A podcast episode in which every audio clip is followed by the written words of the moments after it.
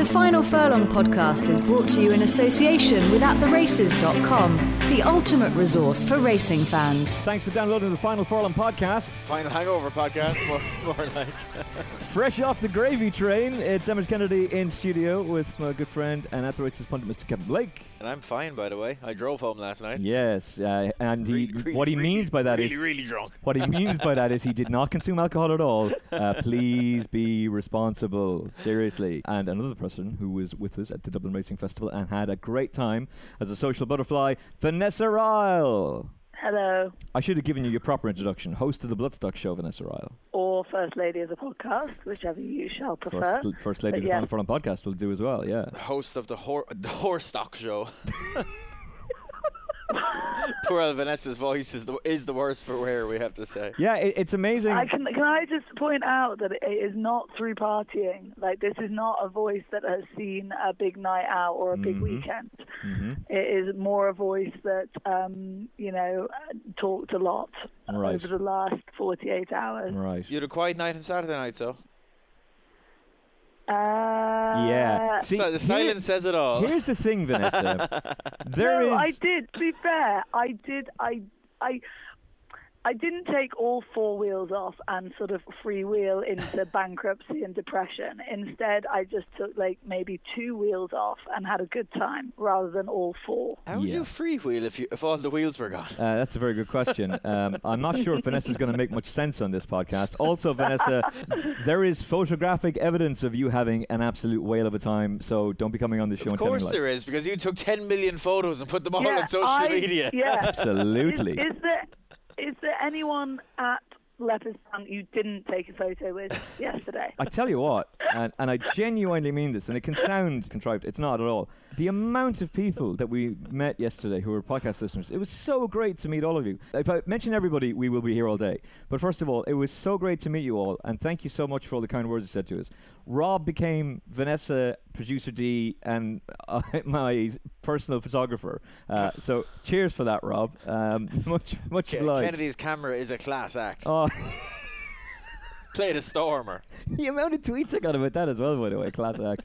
Anyway, It's funny because it's so, so true. It's so so true. It's so so true. Uh, anyway, look, shall we talk about racing? Will, we, Uh, will we do that?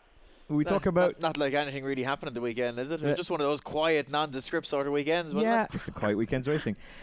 Hats off to Leopardstown. They took away a day, so they've they've lost a day, but they have created a fantastic racing festival, and the atmosphere was just electric and brilliant. I was watching you and Gary on Saturday. Obviously, couldn't see you yesterday because you know hanging out with producer D for the day, and Vanessa Ryle. But it was brilliant coverage, and Leopardstown, everybody who was working there did a fantastic job uh, behind the scenes. It was absolutely terrific. That was great. You know, Leopardstown did a great job with it, but you know, Irish racing as a whole, because you know we, it frustrates the life out of me, and I, I, I'm, you probably would have many of the people listening to this probably will have read my my column by the time this is released. It's going out to this evening on Monday. Um, like Irish racing fr- can frustrate the life out of you because it's quite Mm. factional and there's a lot of self-interest. But on occasion, everybody comes together for the greater good, and you know we've seen it in recent years with Irish Champions Weekend. We we saw it again here. You know this was created. It it seemed to make a lot of sense. It seemed to be a very strong concept, but people still have to support it. And the likes of Willie Mullins, Gordon Elliott, um, really fired a lot of ammunition at it, and the people responded. The the real race goers, passionate racing supporters came out in their droves. It was so nice to meet so many people from England. Um, There was a huge contingent. Ian Sears, who's been listening to the podcast since day one. Deli- I've I've been um, corresponding with Ian online through, What a gent. through different forums and everything for a long, long time. My first time to meet him.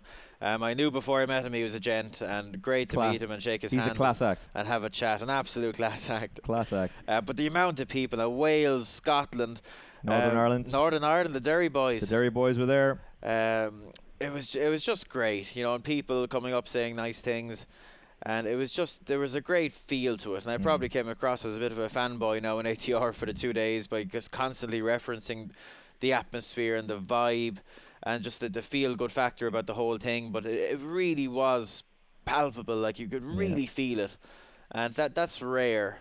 It's rare, and it's also rare because this is the first time this festival has taken place. Like the the races are prestigious and they're long-standing, but it's the first time that they've brought this all together, and this can often take time to work out. They nailed it. Absolute from from the PR team, Blue Monkey to uh, everybody behind the scenes. Like the staff were all fantastic. Everybody just put on a brilliant show. I really enjoyed it. Oh, look, there, there's definite scope for improvement because there always is, no matter how good Yeah. something is. And I'm, I'm sure there might be a couple of tweaks to the program next year. I would hope. Um, uh, Ted Walsh mentioned that actually on the on the festival focus, which I, I'd advise you chase up if you didn't watch it. That was absolutely spectacular, and Did uh, he- as much fun as I've had on a, on a television program. Did he time. destroy Matt Chapman on live television? Himself and Chapman went blow for blow um, over the course of the show. Did he destroy and, him? Uh, Chapman was, was on the ropes and, and reeling by the end of it. Because I, I met him. I met Gary and, and Matt. They were the first two people I met when I was coming in. And Gary was in great form. And Matt just looked like a broken man. it was uh, uncomfortable television at times, though I won't lie, but it was very, very entertaining. the the same Matt Chapman did some brilliant interviews uh, with us. I'm now getting this is uh, John G's second time to make an appearance in the Final Furlong podcast. The phone's on Do Not Disturb, so I've absolutely no idea how he is managing to get through to me. Um, but John G was there as well and had a great time. But uh, Yeah, yeah, ju- it's just, just, finish just to finish my point there that they might make some adjustments. They could they could shorten up the uh, the the the longer novice hurdle, maybe the two mile four. That might get get an even better feel for that. Good point. Um, and there's just a couple of other little things they could tweak with, I think. But we'll leave that to them. There, there's a good programming committee there, and they'll Mm. they will have seen the evidence of what happened over the last weekend and, and make some changes. And I'm sure Leopardstown will make a few adjustments as well. But look, a fantastic start. It felt great. Mm. Uh, I've never in my life at an Irish race meeting seen people 10 deep around a parade ring for a handicap hurdle. That was the first race of the day, like there was yesterday, which was Yeah. actually the, the, the, officially a smaller crowd of the two, of the two days, but you wouldn't have known it. Um, I, ke- I, I was on repeat for the whole weekend. I could not give a flying fiddlers about what, what numbers of people were, were, were apparently there. Um, for me, it's about the feel of the thing, and Sunday felt felt like a fantastic day. Mm. Uh, you know, I, I, I couldn't care less if there's a couple of more thousand people in a hospitality tent somewhere on the track. Could care less. Yep. For me, it's about what Uh, happens in front of the stands and behind the stands around the parade ring. That's One that's what really percent agree with matters. Yeah, but uh, but it really was great to see so many British people make the journey over because it's it's it ain't cheap.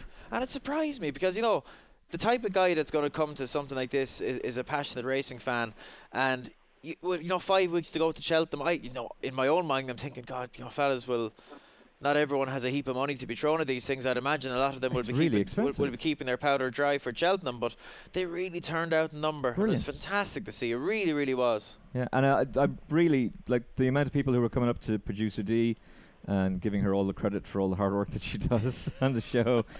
um, to Vanessa, uh, people looking for selfies with Vanessa, uh, and and just coming up to us and saying really nice things. Thank you all so much. Um, I, I genuinely mean it. It's it's it's lovely to meet you. It's it's great to be able to meet people that were were. Uh, hopefully I, can, I kind of feel like this is we're all hanging out together and it was it was nice to to get to actually meet you on the day. It was um, I loved it. I really did. I thought it was a brilliant day uh, great concept and if you didn't make it this year go next year. It's just terrific.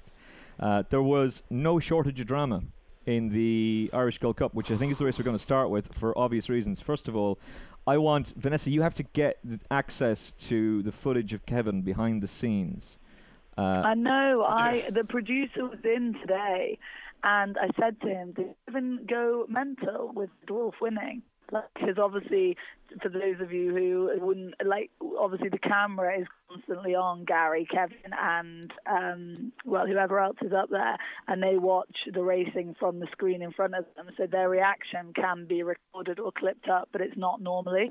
So that's why. Like some footage of Trappy O'Ryan going mental sometimes when he's back to winner. yeah Um, but it's very rare we would have any of Kevin doing that because, of course, he's emotionally inept, as we all know on this podcast. So, but since he's had a little bit more involvement in a semi-successful yard these days, uh, Semi-successful. yeah, we sent we sent semi-successful Melbourne Cup winning, dual, dual Grade One winning trainer. But anyway, um, and He could he could go far, that kid. I'd keep an eye on him. He might, he might have a big future. we have the footage of Kevin celebrating Edwulf, and he looked at me and said, "No, didn't clip it up." Oh no! they, they they could never they could never show it because to be honest there was there was a massive f bomb unleashed in the closing Wow. stages because You never At do what that. stage? At what stage was the f bomb released? it was about halfway up the run in, I think, because I, I was obviously watching the horse the whole way and um, swinging after the second last. Fitzy goes, "Geez, that wolf was running well." He Goes, he, he Fitzy, he really is, and he he, ju- he obviously then Killultagh Vic went, and like.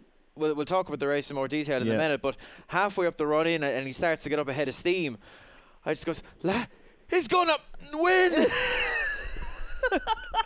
and I got down on my haunches. I think I'm, I think I'm whipping myself with my clipboard. I'm like, come on, come on. Oh Giving yourself God. an old crack of the And, shillelagh. and, and then for a brief minute, watching it back, I, I don't know, but in in the moment, for a minute, I thought uh, Outlander was coming back. Yeah, it did look like that. going, Yeah. no, I, I, I, wouldn't look forward to seeing it now because that's uh, it's not something I normally do. Well, the um, it was it was some buzz. The Jeez. hilarious thing is, I was obviously watching Djakadam the whole way through the race for, for obvious financial reasons. Uh, and to be fair, he's run a fine race, but he's ended up being beaten by 10 lengths. I, re- I will keep the faith with Djakadam. Be But some hunter chaser next season. he'd be an amazing hunter chaser. Uh, so I had the privilege of watching the race um, up on the balcony with Miss Vanessa Ryle, who said, Oh, Anibale Fly, it was so obvious. Why didn't we back? But the thing is, we were both in shock because Killultagh Vic took a mother and a father of, of a fall, and um, poor old uh, poor old Anibale Fly, uh, who we both we were kind of going, oh my god, goodness, that's uh, that's quite amazing. Um, we just couldn't hear Desi. We just couldn't hear him. I think we were just so lost in the moment, and they both took horrific falls, and the reaction from the crowd, and I thought Done there. Um, yeah, took him, took him a little while to get up. It? Oh, I was f- I was so worried about him, and um, y- you know when you see that on track and you're there in the moment and you're, you're watching like a fantastic performance from from Edwulf, who we'll go into in more detail because there's a remarkable story about him which Kevin can allude to. Um, but like Vanessa and I were just standing there, just really down, and all of a sudden he pops up and the whole place erupts into celebration, and it was just really great to see him. Uh, up on his feet, and Anibale Fly up on their feet, and happy and healthy, and That was lovely. Good to go again. it's The same thing had happened the day before. Good God, I can't. What was the horse? Um, I can't remember off the top of my head, but there was another one that a horse went down um, at the last and w- was down for a little while.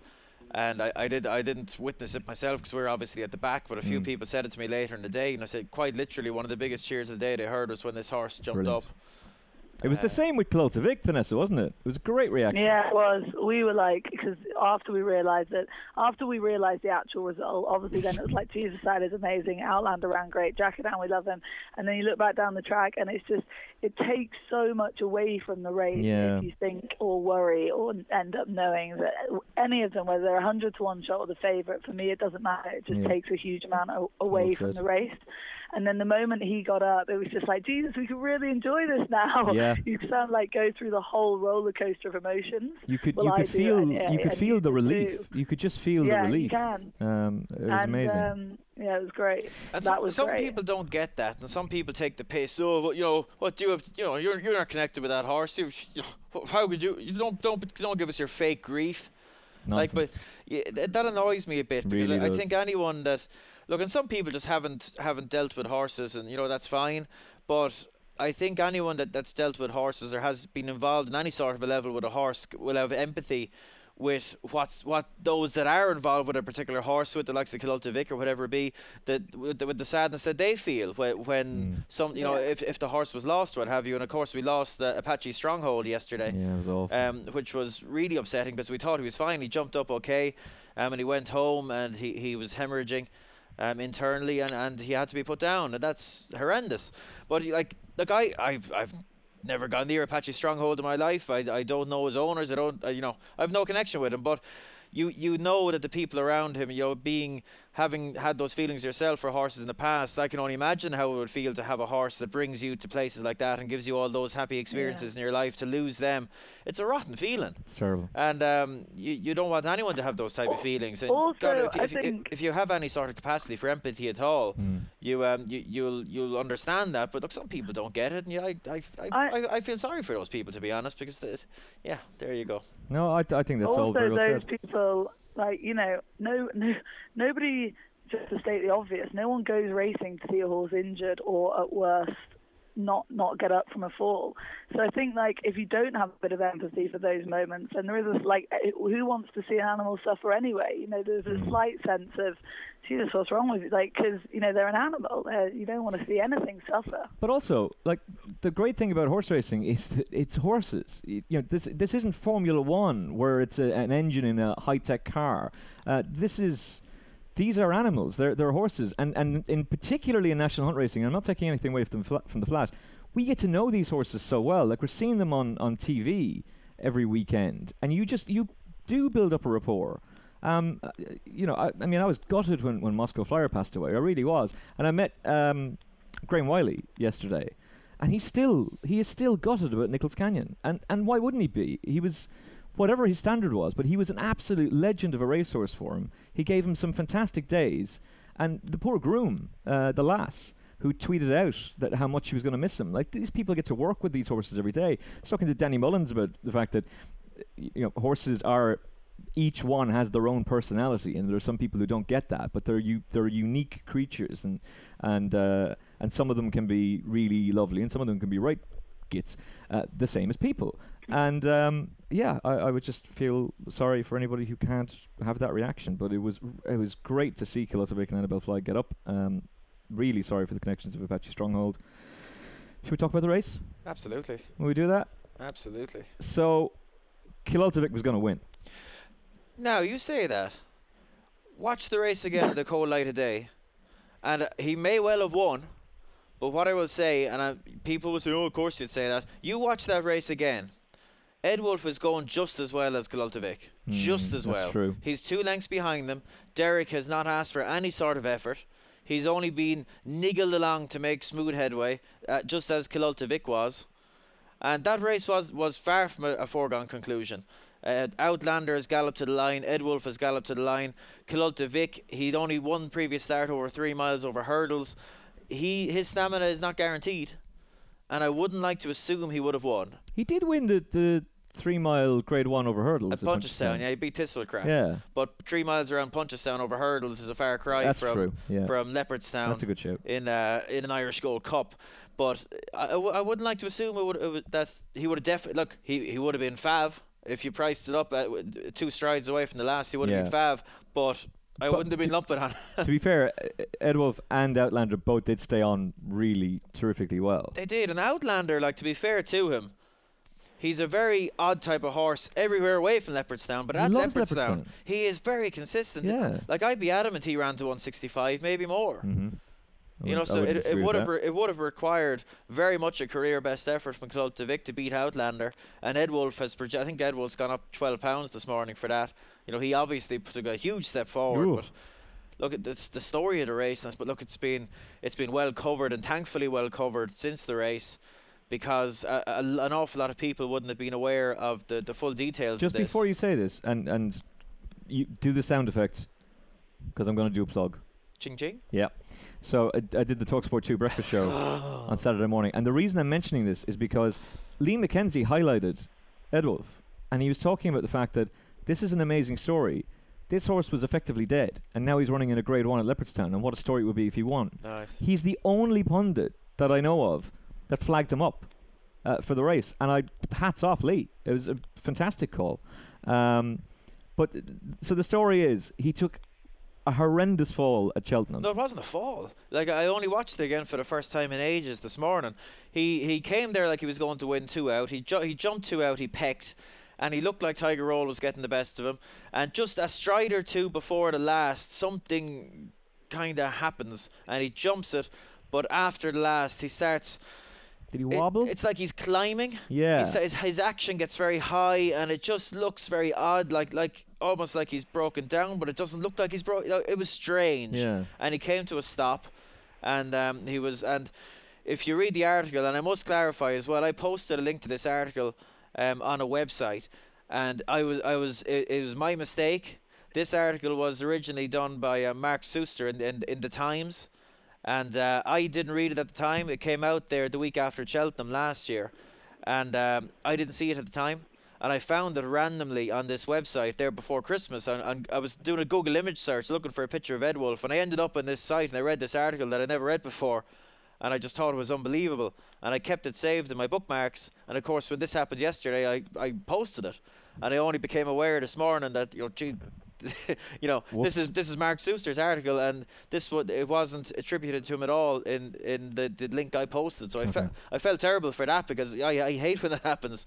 You know, I, I get very annoyed when people take stuff out of my pieces and, and don't uh, And don't credit you don't for give it. credit. Yeah. So um, I mean, look, if someone's put in a huge amount of work, like it takes a lot of work to write an article. and, so it's, and it's a fabulous piece. yeah. And uh, you know, so oh, it's it's a great piece. So full credit to Mark. I, I tweeted about it and I, I apologised to him uh, uh, So- privately so, as, so as, you've, as so well as publicly. So you've done that, right? And and you've been very nice. I Let, felt- let's let's actually get to the story of it. He was effectively dead. Look, he the, the issue was it wasn't really a mechanical thing; it was a neurological thing. He he tried so hard that basically he didn't have enough oxygen to feed his brain, and his body started to shut down. And he went Whoa. he went down, and he started to to have a fit, and he started convulsing. And you know, if a horse is down on its side for, for ten or fifteen minutes, they're usually a goner. And he was down for I think forty minutes, and um, they, they they they pulled him off the track. They put him on a on a on a on a rubber sheet and, and, and pulled him off the track. And he eventually got up, and he was wobbly, I think, for another half an hour. And they got him in the horse ambulance and brought him away. And when they got him back to the vets, um, to the vets in England, um, they thought he was blind. They thought he was blind. He was he was looking for food and he couldn't find any food. and he Ah, just the poor th- thing. he wasn't reacting like he should have been reacting, and they, they thought he was just he he was absolutely goose basically. But over the, the following days, he just got better and better, and he was good enough to go home. And he went back to Martinstown, and they did all they could with him there. And um, he eventually went back to Joseph's just as a sort of a right. Let's just get him get him back into the routine and see what he's like. And they took it day by day, and you know, just there leading up to Christmas, we we started talking about him. He's like Ed. You know, I think he went off to a schooling race, and he was happy with him there. And and to be fair to Joseph, like you know, my instinct with this type of thing would be, right, start him off small and you know try and ease him back into it in terms of races. And he's like, I, I I'd really like to run him in the the Leopardstown Christmas chase. Um, I'd really like to run him there. And he ran there, and, and if you watch it back, he ran well for an awful long way. But of course, I think anyone would, would understand in the circumstances. You know, Derek was told, you know, do your best, but if he if he gets tired or if, you, or if you or if you feel anything Protect at all. Yeah. look after him, and that's what happened. He he ran well to a point, and as soon as he got a little bit tired, he pulled him up. Um, and sure, look, the hope, and again, Joseph retained the faith. He said, "Look, we again we had an option of going for a smaller race." He said, "No, I, I'd really like to go for the for the Gold Cup, the Irish Gold Cup." And Just in um, case you don't know, by the way, Kevin is is Joseph O'Brien's race planner, which is why they'd be communicating so much about targets. um, and, And all and all and all Kevin said so far is that he wanted the horse somewhere else, and Yes. Joseph was right. and he was wrong. Oh, absolutely, and uh, that's that's kind of the way the relationship works, to be honest. Because I'm uh, very cautious by nature with all these things. I'd always be shooting as low as possible, whereas Joseph is a bit more aggressive, and uh, we often meet in the middle. But you know, um, that's kind of the way it works. But The he- fact that you didn't mention him on Friday's show, and I'm not having a go at you here, is is really an indication of the fact that you, you didn't fancy him at all. Oh, wasn't that. If you had asked me about him, I would have said, look, if you look back at his last run, he actually ran quite well for a long way, and I'd be very hopeful he'd show quite a bit more here. I, I certainly didn't back him. I certainly didn't tell anyone to back him, and that's not me being, being coy. Mhm. Um, I just think that given the circumstances of what he went through, he was doing everything right at home. But again, at the end of the day, he didn't come under pressure in his comeback run, and you just don't know how he's going to react when he comes under pressure. And you'll notice if you watch back the race, Derek gave him a very sympathetic ride the whole he's, way. he's a brilliant jockey. Oh, it's fabulous. absolutely phenomenal. And the horse was so sparky, like he really Yeah. travelled. And at one stage, he was kind of jumping his way into the race, and Derek took him right back again. Mm. You know, and he really nursed him into the race and looked after him until you know he found himself so so so in the race at two at, after two out. You know, he obviously had to go for it at that point. Um, but it was just incredible to watch, and you know I couldn't have seen him winning it. I don't think anyone um, involved could have seen could have predicted he'd win. I, I believe a few fellas might have backed him each way at a wild price Well done to them. in the hope that he he'd run all right. But after the race was just phenomenal, like because you're dealing with. Uh, w- with a really professional team here, Joseph is only 24, but he's he's seen it all and, and, and done so much already Yeah. at this age, and he's a very he's a very level character, and to see him after the race, the eyes were dancing out of his head. He was bouncing. He was so excited and s and surprised and shocked and. Uh, you know, meeting some of the lads that work for him around the parade ring there, Mark and a few of the lads that and the girls as well. And you could just tell everyone was just that you watch the reaction in ATR, the staff running up to the horse and get, uh, that that were leading them up and everything. great to see. You could just tell like it, it was just one of those.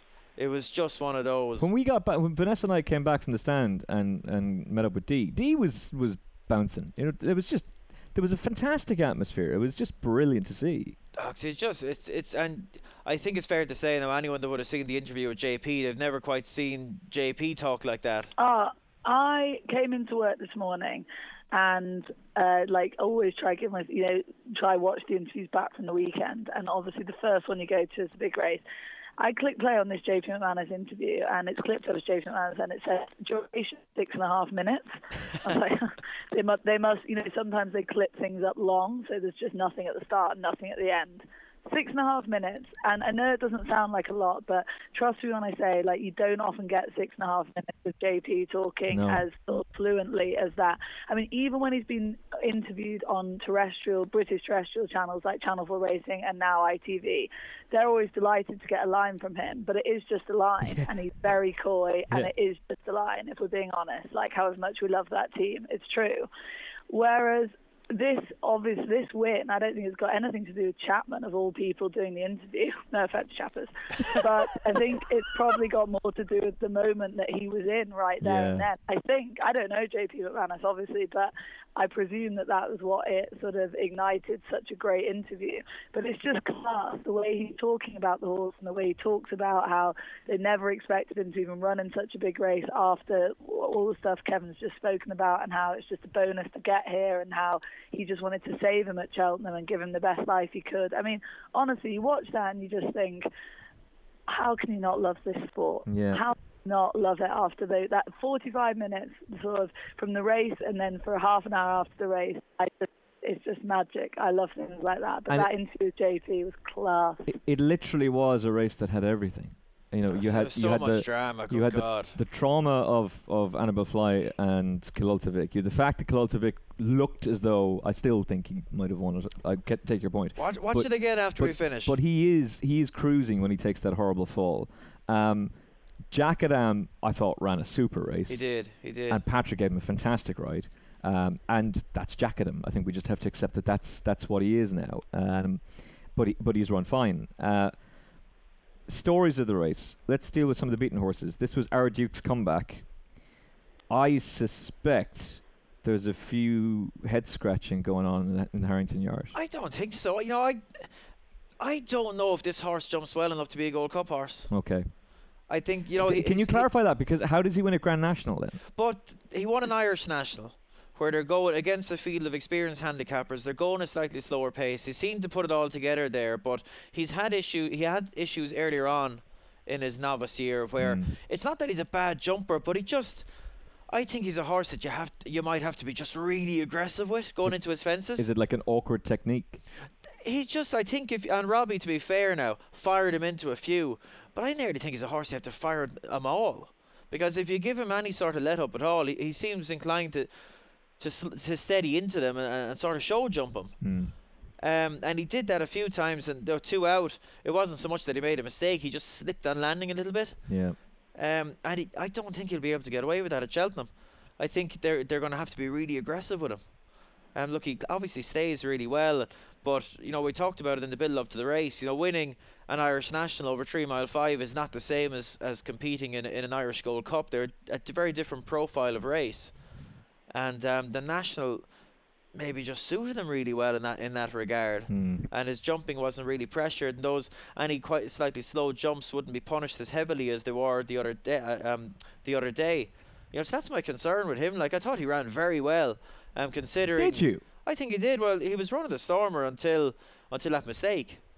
Um, you know, the, the, He's beaten a long way, Kev. but essentially that was race over, and he's beaten 15, 16 lengths or so, Mm. and he hadn't been. br- He wasn't brilliant early. Um, I just think he, he might be a horse that you have that Robbie w- will just have to be really aggressive with, and not give him an inch at, at his at his fences because just I think if you give him if you give him a chance, he'll, he'll steady himself, Yeah. And especially in a race, whatever about here, especially in a race like the Gold Cup, that will be punished. Uh, we've talked about Outlander. Djakadam is what he is, and he's run a fine race to be third. Valseur Lido disappointing. Minella Rocco took a tumble at the last, and he was well beaten at the time as well. The story is fantastic. The form is questionable. Is it though? And uh, okay, well, you can go into more detail in that in, in a second, but and, and this is a fantastic race in its own right. It used to be the Hennessy and Beef or Salmon, Kevin. I mean, what oh, an Oh, yeah. absolute hero! Florida Pearl, brilliant horses have won this race over the years, and it's a great race in its own right. But this is r- national hunt racing, and the dream is Cheltenham. So you have to look at it from that perspective. Do you think that the Harrington team are saying to themselves, "Okay, that's his first run back. Yeah, he's been beaten 15 lengths, but we can build on that and, and go to Cheltenham." I think they have to. What else would you do? The other thing I'll say is, at the start of the season, that Gold Cup was so exciting, and our Duke was firmly part of that. Yeah. Uh, there's a big question mark over him. There's a big question mark over Sizing John. Thistlecrack is out for the season. It's not quite the race that we thought it was going to be. Ah, it's, Where's oh, Native River? Where missing where is. Native River? Missing in action, MIA. Just gone. Uh, by, by the way, somebody yelled armadillo at um at Kevin. I got I, I got a lot of armadillos now. Did you? Yeah, qu- more over ten over the course of the two days. It's it's going to happen. No, nobody like screamed it while we were on air, but there was a lot of fellas. But to be fair, everyone was was was you know uh, a bit conservative with it. But when we were kind of off air chatting, there, would, there was quite a few Armadillo. Roared out in the in the vicinity. Yeah. uh, two things. Number one, one of our listeners came up to me yesterday and said, "I have bought an armadillo suit, and No I am doing this." Well, I'll tell. Wow. I, I'll do you another one. A guy came up to me very seriously. he showed me a picture of it. very seriously, and he said, "I'm going to do it." Uh, and a friend of his ha- has a few quid, and he said, "I if you, he, his friend has said to him, if you do it, if you say you'll do it, I'll buy you the suit, and if there's any ramifications, I look after it." and the guy gave gave me his business card. He said, "Wh- "When I do it, I want to shout out." He gave me his business card. and He said, "Yeah, I'm, I'm doing it." All right. Uh, he said, "There's no doubt. I'm doing it. I'm at Cheltenham. He he, he works uh, in the business, and he's going to be there. And he says he's doing it. Uh, yeah, dead- but dead he, I was there serious. for that. I was there for that, and he was under. Was that the guy that came up to us? Yeah, I was. Yeah, there yeah, for that, yeah, that's wasn't right. I? Yeah, yeah, yeah. Yeah, and he he is one hundred percent serious. Oh, yeah. Like worryingly so. And I did like make the case in point. You might want to take the risk of waiting till Friday because what happens if he gets banned from the track? Or That's it. Yeah, yeah. He works in the industry. He does. Yeah. Yeah. this is so. funny. Cheltenham are going to have to take proper precautions. And uh, remember when I made that joke a few weeks ago with Robbie? Uh, that's one of the funniest things we've ever done on the podcast. Because Rob, by the way, Robbie McNamara in top form and, and great to see. Um, he's he's made this very generous offer, which he is hundred percent serious about, and he's going to do. Uh, secondly, I made the joke about there's going to be 55 people turning up in armadillo suits. There's going to be more, possibly. And can you imagine the, the, the, the meeting of the security staff at Cheltenham that, that chaos. morning? The guy the guy will be standing up at the front. Okay, guys, any drunks out. Anyone that doesn't have the proper accreditation for the parade ring out. And guys, if you see someone dressed as an armadillo, shoot them on sight. Keep a very close eye out for those armadillo suits. We Hey. cannot have this happen. Headshots only. We're going to get kicked off ITV Racing. We haven't even started yet. Uh, this is this is legendary. It's absolutely brilliant. But uh, how, how do we get onto that But, uh, again? but the was- gold, the we gold cup. The to- gold cup. Sorry, the, the other thing I wanted to say is somebody said they couldn't wait for Tizzard to have a winner, so they, they tweeted, you know, that Addy does for Carl. Oh yeah, yeah. and yeah, he just yeah. tweeted yelling out armadillo on that. So Jesus. well played, sir. Well played. But Um, yeah, we, it's hard to believe that we're coming. You know, all the trials, well, pretty much all the trials are run now for the Gold Cup. and Might Bite's not going to run again until it throughout the whole season, the only one to keep it together and hit every marker is Might is Bite. the ever reliable Might Bite. Yeah. Who would have guessed it? Yeah, the the one horse at the start of the season you would expect to do something that you wouldn't, that, that unreliable or to let you down. Himself and Bez have a great laugh when they go out in the Uh, town together. Out in the disco biscuits. Uh, He's got it together. Be- Bez is Bez is great field for those who don't know. We just call him Bez because he's mental. Um, yeah. So look, is this Might Bite's race to lose then? Like, do you think Edwulf has? Like, I, I assume Cheltenham will now be on the agenda and he'll go for the Gold Cup. Well, he's entered in the Gold Cup. He's, he's not entered in the Ryanair. Um, that's his only entry, and it, it seems the natural target. Uh, look, the he maybe didn't get home all that well. He looked beaten at the time. Well, it's hard to know, I suppose, in the four miler. He it's when that actually when it when the issue started affecting him. But like he, he went through the race the other day quite strongly. Mhm. Like he he took an enthusiastic grip all the way. Um, and look, you, you couldn't rule him out. I know you people will question his form, but I have no reason to believe that Outlander didn't run very close to form, and that puts Edwulf. he- He's been gone up 12 pounds. He's rated 164 now, and that puts him in, in the sort of mix to, to be involved in a race like that. Well, the one thing that we do know is him clearly through the reason that he had the incident at Cheltenham that he had, and then his run yesterday, and what you're saying about the sort of like his enthusiastic style, is the one thing with Edwulf is he clearly loves the game. Like he's all heart, isn't he? You know Oh, that's gonna- he's like gonna part try. of the He's- problem. he's gonna try. He is trying his heart out, literally. Um, so at least if he lines up in the Gold Cup, you know he's going to give you 110%, which some of those others might not. Wait, wait, wait. What, what, what the hell is going on here? What the hell is going on here? Lad, Oh no, lad, Jesus! lad, I, I, I, I have to. I He's have out to- again. I have to say something, lads. Oh dear God, who let this guy out? Right, right, right, right, no, lads, li- li- li- listen, lads. First of all, okay, I'm on. I haven't touched anything, okay, okay. I'm on. Clean. I'm on. I'm on the road to recovery, okay. I, I kind of fell off the wagon there last night, but I'm grand today. But I, I have to give you the golden stat. Are you ready now, lads? Okay. This race is amazing. This stat is incredible. It's going to blow your minds, lads. Okay. Only one horse in the history of the Irish Gold Cup died and then won the race, and it's Edwulf. And I'd say now, lads, you know, good thing for Cheltenham. All right. He's a trend buster. Uh, when the trends books are published, I want that stat. Uh, only one horse has died and then gone on to win the Irish Gold Cup. Lads, I, I, I gotta go, lads. I gotta go meet my uh, my uh, associate. Uh, bye, bye, bye, bye, bye. Oh my god. I mean, they'll make a film out of it if he does win the Gold Cup. Davy Russell I tweeted that. Oh man. Davy Russell tweeted Yeah. that. Oh man, imagine. Um, good, go- uh, good. You'll be God. there, Kevin. You're never there for the last day of the festival, but you'll be there. Yeah, I- I've literally never been to the Gold. Li- li- I've never been to the Gold Cup The, the two of us have never will done the four it. days. Never went. I'm just going to point it out now, Kevin. You will hate it. it's There's I, nothing about everyone Gold says Cup to Day me. at Cheltenham. Yeah, everyone says you it's will enjoy. horrendously busy, and a, lot of people have said that to me. But Yeah. we'll, we'll give it a go. I, I'm looking forward to it, but the thing is, I'm going to be sober for all of it because we can't drink because we have to be up early in the morning, and we have to be on You know- TV, so you I can't have like it's the bloodshot eyes. alcoholics that talk like that. You know, you can have a drink and not be hungover.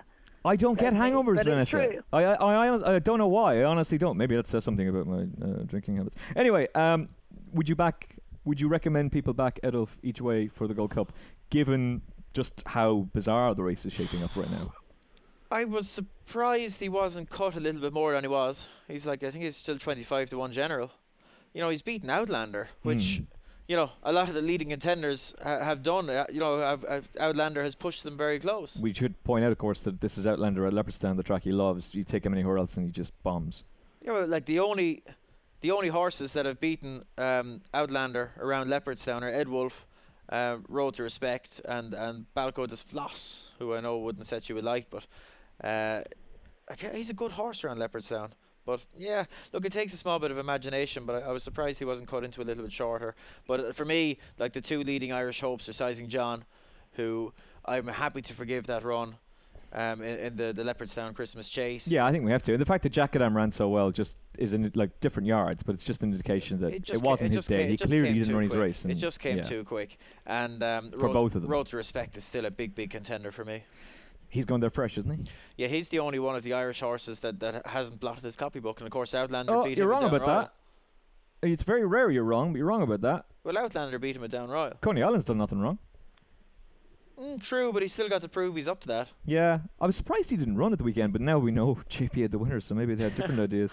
Um, I, I'd be quite sweet on Coney Island in a. Now he does have to prove his stamina, but I, I would remain quite sweet on him. Just has to prove he's good enough. We, let's move on to yeah, that's true. Uh, let's move on to the second feature race of uh, the inaugural Dublin Racing Festival. Shout out to Kate Harrington. She talked this horse up, um, and I, I think we were just saying this is bizarre that he's lining up Did here. Did you meet Kate over the weekend? I didn't actually. Oh, stop! How Didn't. did you not meet Kate? I don't know because like I was hanging out with Serena and Vanessa and Dee, so I, I don't quite know how we didn't get to. But I I warned her away. Don't Oh, worry. thanks I, for that. I told her it was best to stay away. thanks for that. She, uh, Fair shout she, now. she took my advice. Yeah, Fair yeah, shout. she'll appreciate that. By the way, uh, Serena Stack, absolute legend. She's lovely, and and is getting Danny uh, Danny Mullins on the podcast, which means Serena gets a producer credit. You can't just have all my friends on the podcast, okay? That's what's happening. That's happening. Danny Mullins coming to the podcast very very soon. Um, I thought it was a bizarre decision to run Super Sunday here. What the hell do I know? Uh, dropping back from three miles to two, I viewed it as a prep race for Cheltenham, uh, and he's gone and done it, and he's he's beaten the once great Faugheen, who will always uh, have a legendary status. Uh, he's run better. I think we can now say that Willie was trying to put the spin on it that you know they can build from there, but I'd be concerned about him going forward uh, and whether he'll ever be what he once was. Rich Ricci was very positive about him, I have to say, but this was a terrific training performance from Jessica Harrington. A great decision to run him, and Robbie Power gave him a brilliant ride. Great bit of placing, uh, very very ballsy and it, it, paid off in spectacular style. And uh, like to be fair to Super Sunday, like the ability has always been there. He was a very good horse in bumpers uh, for for Henry de Bromhead. And first, um, Andrew Balding, he, he was Yeah. a bumper horse for beat Janwart in a, in a in a listed bumper in Ascot back He's in the day. giant. He's a big boy, son of Galileo, great pedigree. But uh, on the Galileo Danehill Cross, lads, it works again. Um, but That's what you. That's what you really want. You want to spend all that money on Galileo to get a hurdler. But his jumping was, was an issue f- for him from an early stage. Um, but it's the best he's ever jumped on Saturday, and he beat Faugheen. And like turning in after two out, Faugheen appeared to be travelling well. And if, if that was the old Faugheen, he would have been away and gone right there and then. yeah. Um, a stayer chasing them up, he would have been away and gone, but he wasn't. He no. picked up, but once he didn't get away from Super Sunday, there, there was a bit of, excuse me, a bit of inevitability about it. Super Sunday got there, pricked his ears, ultimately done it well, I thought. Faugheen um, showed a lot more spark, jumped well in the main for him, winged the last, Absolutely pinged it. um, but he's only beaten Mick Jazz by four and three quarter lengths. Yeah. No, The- res- no respect, to, no respect to Mick Jazz, no disrespect to Mick Jazz. All but, disrespect to Mick Jazz. um, Uh, but that's that's Faugheen like a stone below his best. I think you'd have to say. Yeah, it's also a Yeah. bizarre sight, Vanessa, seeing Faugheen beaten like that. Because obviously, um, the day he was beaten by poor Nichols Canyon, y- you can excuse that as being it's well, it's first time out, and we know that from the Dan Skelton story that he was carrying a boatload of condition when he ran in the Coral Hurdle the year before, and uh, Dan Skelton was saying there's absolutely no way this horse can win, and then he went and did what he did. So he, he's obviously a horse who carries a lot of condition at the start of the season, and Nichols Canyon was also an absolute hero. He was a legend. But the sight of Faugheen being like he was pulled up, so we didn't get to see what he would do. The sight of him being passed out and not being able to reel in a horse is just Yeah, a really strange sight to see because he's just so synonymous with success. It was a strange sight, Vanessa. Yeah, it was. I'm with you on that. The thing is, is he's. It's actually only there when you see him live racing, you realise that there's a real. The crowd really love Faugheen, like Oh, because of what he's done in the yeah. past. There's a serious amount of love for that horse. I mean, as he jumped out and you know when like what a length or a couple of lengths clear when he fir- when they go past the post for the first time, you know, there's a roar from the crowd, and it's kind of for Faugheen. Like it's not for anything else; it's for him. And then as he turned into the home straight uh, with Super Sunday upside with one to jump, there's another roar from the crowd, and it really feels like they're screaming home their pal rather than Yeah. anything else. do you know? Um, Do you know what it reminded me of, like- Vanessa? And, and I'm sorry to cut across you, but I'm, I'm doing this for a reason. Y- You and I were together in the stands watching Hurricane Fly win his fifth Irish champion hurdle, Glory days. and like the crowd just erupted. The whole place went bananas. De- you could hear Desi that day, and, and he lost it in the commentary. It's just sensational, and They, it, it's kind. they it's would the have done that again, it- yeah. it's the same thing with um, with Yeah. Faugheen, and yes, he's be, uh, like I think the phrase that Kevin used on ATR was he, he's carried out on his shield there, uh, which I would 100% agree with. But um, I, I guess the the point that I'm trying to make is, in, in a very long-winded way, is um, because Faugheen is dubbed the machine. I think it was Chapman gave him that title, and because he's so synonymous with success, seeing him beaten is a little bit like seeing one of your favorite boxers later in life just not being what they once were. Yeah, It's that's, like a, that's a good seeing, comparison. Yeah, that's a good it's comparison. seeing a hero of yours just not being what they once were. That's it. And all, mean, and I all the will is there. Everything and, is- and- yeah. But the tools, just the physical tools, just aren't quite there. Yeah. And Yeah. you know that I mean, it's a I good comparison. the best um, I actually, again, when I came to it, listened to Chappers' interview at the end of the day yesterday with Willie, who obviously reflects on Faugheen again with Chapman, even though he'd already done that the day before. Um, and yeah, I mean, basically Chapman was like, you know, Faugheen's biggest fan and was kind of like uh, trying to pitch it that it was a good run in terms of stepping stone. And actually, it was Willie that was like, mm, the spark isn't there. Like, it's not, the spark is not there. Yeah. So whether he's pulled up or being passed by Super Sunday, it's kind of like the spark is not there yet. Mm. And he wasn't. He wasn't. He definitely wasn't giving up hope that it wasn't going to come back or anything like that. You know, he was going on about a bit of spring ground and spring sunshine and the likes. But he was making the point that that isn't him. Like what we're seeing is not him yet. And I tell you, if he if Willie Mullins gets him back to even get within a challenge of Buveur d'Air and Cheltenham looking like the old Faugheen, it'll be some effort, I think. Yeah, I can Fully, fully Um, agree. totally Yeah. agree with that. And you know, again, Chapman was saying, uh, you know, in his sort of opinionated way, would would you put blinkers on him or cheek pieces, you know, just to spark him up again? And again, Willie was really hammering it home. You only you don't put those on when there's no spark there at all. Mm. It's not there yet, so there's no point putting the headgear on because it's not there. We're not sparking. That was the word he kept using, and it's the best way to describe him. And it is sad to see. It is. Um, Super Sunday's taken some huge steps forward, and I'm sure I read it somewhere. I heard that he had the same operation that I had with the kissing spine. Oh, okay. So I think that's you know obviously helped uh, to you know and Kate had said that he yeah I think that has obviously clearly helped him. And Yeah, Kate. Kate well didn't at home. clarify. She said that we've had tremendous success with the kissing spine operations, but she wouldn't go into which horses have had it. And, and you weren't going to press her, Kennedy. You weren't I going to was. press I her. was not. Um, I'll. I'll press Danny Mullins when I'm he's on sure the show, read Paxman style. somewhere. No, I think you're right. Yeah. I think you're right about that. But it's just an example No. that this. You were saying the other day though that there's some horses it has absolutely no effect on. Oh, yeah, loads, yeah. Yeah, yeah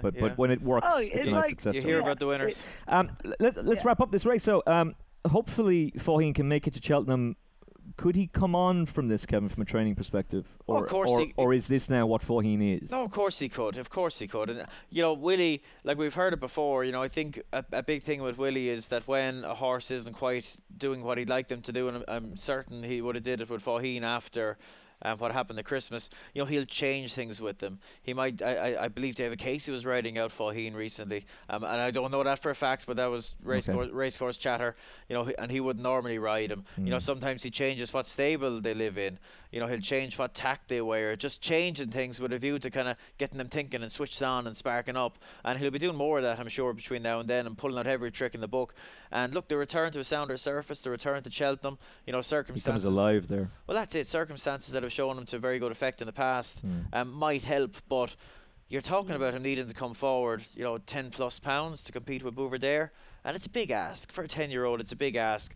I won't be betting on it, uh, but if it happens, I, I'll be cheering as loud as anyone. But again, like you say, it's a bit like the old fighter. You you hope that they can come back for one last hurrah, but it Oh. you you believe it when you see it. I, I love Faugheen, and it, and it is great to see him race. But it just it makes me appreciate Hurricane Fly even more. The fact that he won those five Irish Champion hurdles. And that's it. And that, that's what people rarely appreciate in the moment with the likes of uh, a Hurricane Fly or even a Quevega. You know, that at the time they were racing, you know, people will, will have a go about what what's he beating. He's just beating Solwhit, blah blah blah, and he's doing it year in, year out. And it's only when you still you stand back when it's all said and done.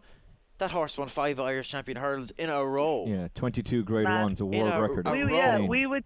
We were doing um, on ATR. We did just to help the coverage along because you know we really love Irish racing.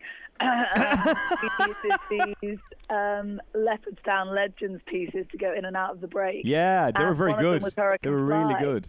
And someone said to me, "Oh, you know, when you're writing up the little slate things, uh, how many grade ones has he won, Vanessa?" And I was like, "Oh, a lot, a lot." Counted them. I was like, "22." He won 22 grade ones. Just really think about that. It is Insane. madness. Insane. And that's like, longevity is just underappreciated. And he had to come back from injury twice. That's it. Mm-hmm. Yeah, and you you just don't think about that. You know, you you get No. like we know talented horses. Your Faugheens, your Annie Powers, but they just d- didn't have the longevity. Nope.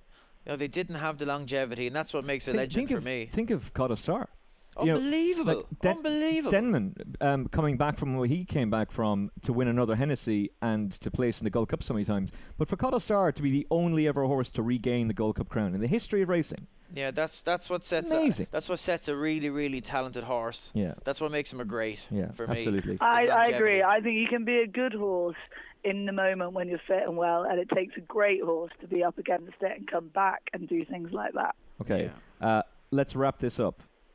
Melon, is that what he is?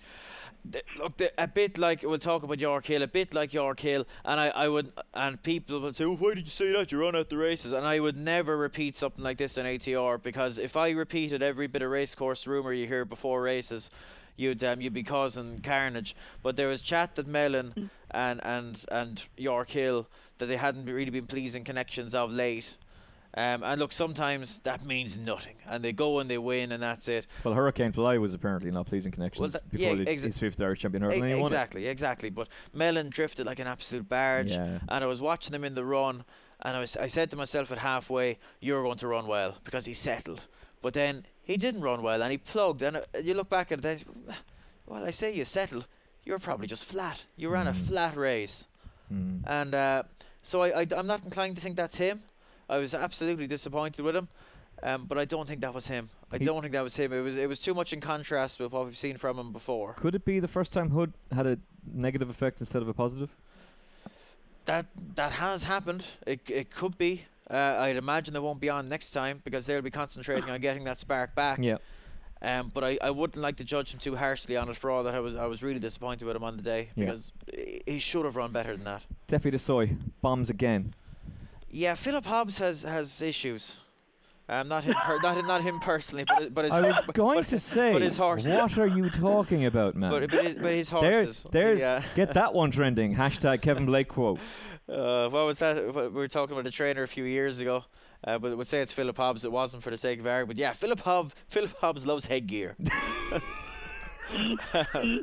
That could have been edited for so many bad reasons. stop. But uh, seriously though, like, so this is his second start. I know that Philip has had a difficult start to the season, but his horses have come back in form lately. Have they though? Uh, He's had a couple of wins, but I think there was. I was talking to someone there that has has an association with the yard and is involved on an ownership level, and there, there's horses still scoping bad in there seemingly, and uh, there's there's a small bit of health issues in there. And look, Right. these things come around full circle. They'll all be fine, I'm sure, sooner rather than later. But right now, things aren't things aren't great, Okay. and uh, Defi du Seuil is going to have to bounce back big time because. oh, He, he was always going to have to improve on what he did last year to com- last season to compete at the very top level. yeah. But he's not even reproducing what he was doing last season. now. form of his Triumph Hurdle is starting to look really windy and weak as well. But um, that's not him. You know, he, he he has not performed, and I guess we'll just have to wait and see what happens with the uh, with the stable and keep an eye on things. But Well, that's he it. You did a mentioned, huge step you up. At mentioned the juvenile form looking a bit windy. Look, that's kind of par for the course. Like you know, we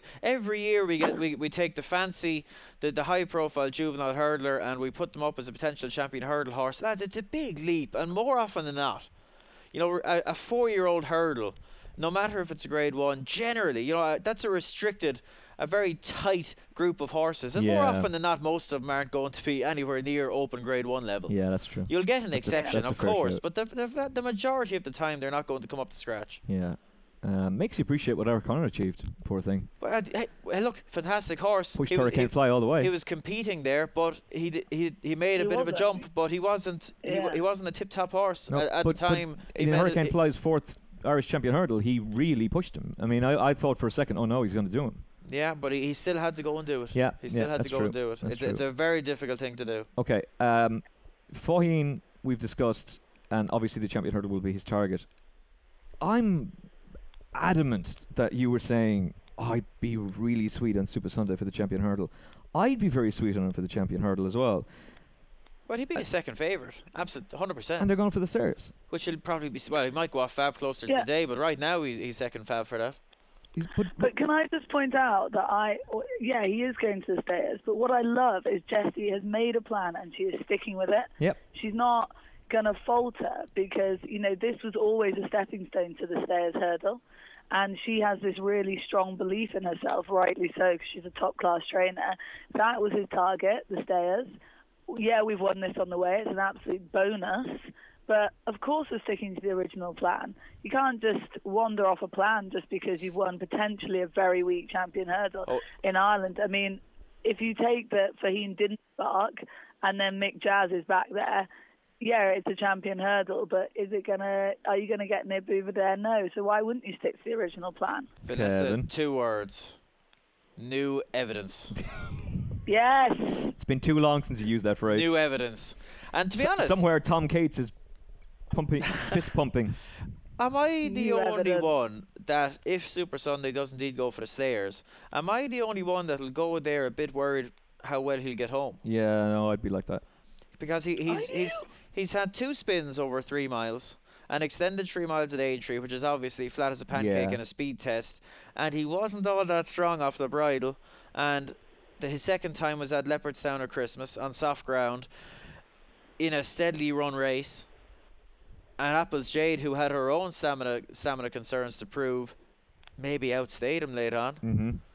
You know, Cheltenham's a different kettle of fish in terms of a stamina test. I'd be concerned. Look, if he look and look, they can do absolutely what they want. And But you gotta, you gotta climb that hill. if I own him, he's go- he's getting supplemented for the champion hurdle. Yeah, absolutely. And he's getting supplemented for the champion hurdle, in my view, because it is a rubbish race.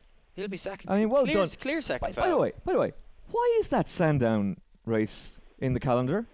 Why is that race on, on, the, on the racing program? It's silly. There's Silly. there's a champion hurdle trial this weekend, which Vanessa and I are going to talk about on the podcast on Friday. Hey, look, at least he didn't give him a racecourse gallop What the instead. hell? Is, what the hell is the contenders hurdle? Like this is ridiculous. It, what a It's, it's, stupid the, race. it's the Nicky Henderson benefit race. It's a stupid race, and it has no business being in the calendar. It's absolutely ridiculous. Uh, anyway, that was my rant done. Um, great to see an English horse come over, Vanessa, uh, in Defi du Seuil. Hopefully, more British horses will come over next year uh, for. But no, I'm with Kevin with that. I Mm. don't think that'll ever happen, to be honest with you. I genuinely think this this Leopardstown Dublin Festival will seriously take off. I think in five years' time, currently we look at the festival programs and it goes Cheltenham, Aintree, Punchestown. It'll go Leopardstown, Cheltenham, Aintree, Punchestown. Yeah. In, like it'll be fully in the calendar, but I don't think you'll ever this whole chat about British horses. I just at this moment in time, why if we're aiming for Cheltenham, would we come over the sea to take on something like Samcro, Footpad, all of those lot? I just can't see why we'd do it for money. The, the, uh, the reason I would think that there were very few British contenders uh, this year, hardly any in fact, is just because trainers have made plans. And they're not going to alter them. Ah, look, I, I, at the end of the day, there, and it sounds like a fella in a in a in a leprechaun outfit, but they they can't, they struggle to beat the Irish on their own home turf in Cheltenham. So it, it will be a big decision to come over five weeks before then and take them on on their home turf. Yeah, I'd like to Uh, see it though. Yeah. I'd, I'd really like to see I, I don't think it needs it. It'd be great. You'd, you would have loved to have seen Might Bite in, in the Irish Gold Cup, uh, Buveur d'Air in the Champion Hurdle. Uh, you know, what- That's Al- Al- it. Al- That's Al- what we've Contenders got. That's- What a joke. that's kind of it. That's What kind an of it. absolute joke is that Ap- race. Apples. Shakira in the four-year-old race. Other than that, you're kind of scraping the barrel a little yeah, bit. yeah. Um, you know, whether they like it or not, the vast majority of the better horses in national hunt racing are on the, the, the green side of the Irish Sea. And as long as At the, the top, as long as are, oh, yeah. at the moment, and these things change, can change very very quickly. Um, but right now, there, there's more than enough horses. If if Willie Mullins and Gordon Elliott support that meeting, it, it's it'll be a fabulous meeting automatically. You also Yeah. have to look at the fact that Rich Ricci has all of his horses with. Is Rich Ricci involved in Monolly? Why was he ch- cheering and celebrating so much? Jeez, I, don't- I, He was hugging the. Now maybe he's just celebrating with the owners, but he was he was like proper high fiving people in the knows parade. the owners, can't say? I noticed it saw now, to be honest. Okay, well, we'll talk about that a little bit later on. Um, but you've got so many wealthy owners based in Ireland, and they're keeping their horses here. Whereas back in the 80s, Irish horses were being sold to England because there was just no money here. Absolutely. That, that's what frustrates when you hear this criticism about the domination of, of Gigginstown and JP McManus and Gordon Elliott and Willie Mullins. Lads, the alternative is not nice. What No. if JP put all his horses in England in the morning and Gigginstown said, Right, I'm sick of, sick, sick of hearing all these arguments. I'll send all my horses to England. Mm. And all Or of a sudden, all of a sudden, there's nothing over here, Yeah. and we'll be we'll be back to the days of, of Galmoy. You know, lads, One be, winner be, be, ver- be very careful what you wish Yeah. for here, lads. Yeah, no, completely agree with you. Okay, how do you solve a problem like York Hill? Um, oh, And stop. how gutted were you? Somebody did take a close-up photograph of you and, and tweeted it. Well done to that person, by the way. Uh, you looked, you looked just shocked. I was just disappointed. I was just disappointed because at, at the end of the day, I have zero problem with being wrong. I'm comfortable with being wrong because in horse racing, if you're taking opinions, you tend to be wrong a lot unless you're tipping Uh, five I- to one on shots every day. do. Uh, but you know, and people will say, "Oh, Blake can't admit he was wrong." I honestly, looking at this race, I, I have, I'm quite inclined to think that this was nothing to do with Trip. Oh, he's beaten 46 lengths. He never went a yard. He never went a yard, and the one thing with York Hill, a constant throughout his racing career, be it running over two miles, over two and a half, or three miles, he takes a grip. He mm. takes an enthusiastic hold, sometimes a fierce hold, and while they went quick here, Special Tiara with a, ri- a proper championship level two mile pace. York What Hill, pace he York set. Hill wasn't going a champion a championship pace. He was held up well off it, and he never went a yard. I spoke to. Um, I- it's actually my first time meeting Graham Wylie. We've had him on the podcast, obviously, uh, a lot, and he'll be on again with us before Cheltenham, uh, please God. As will Rich Ricci, by the way. Uh, Rich is going to be on the show s- very soon as well. So uh, um, I was asking him about York Hill, and he just said, he's just not doing it. He's just not doing it. Well, and that's it. And look, I mentioned it briefly earlier. There, the vibes weren't super beforehand in terms of his homework. There, the drift. Well, in- yourself in and his- Gary were making the point about the money coming from in.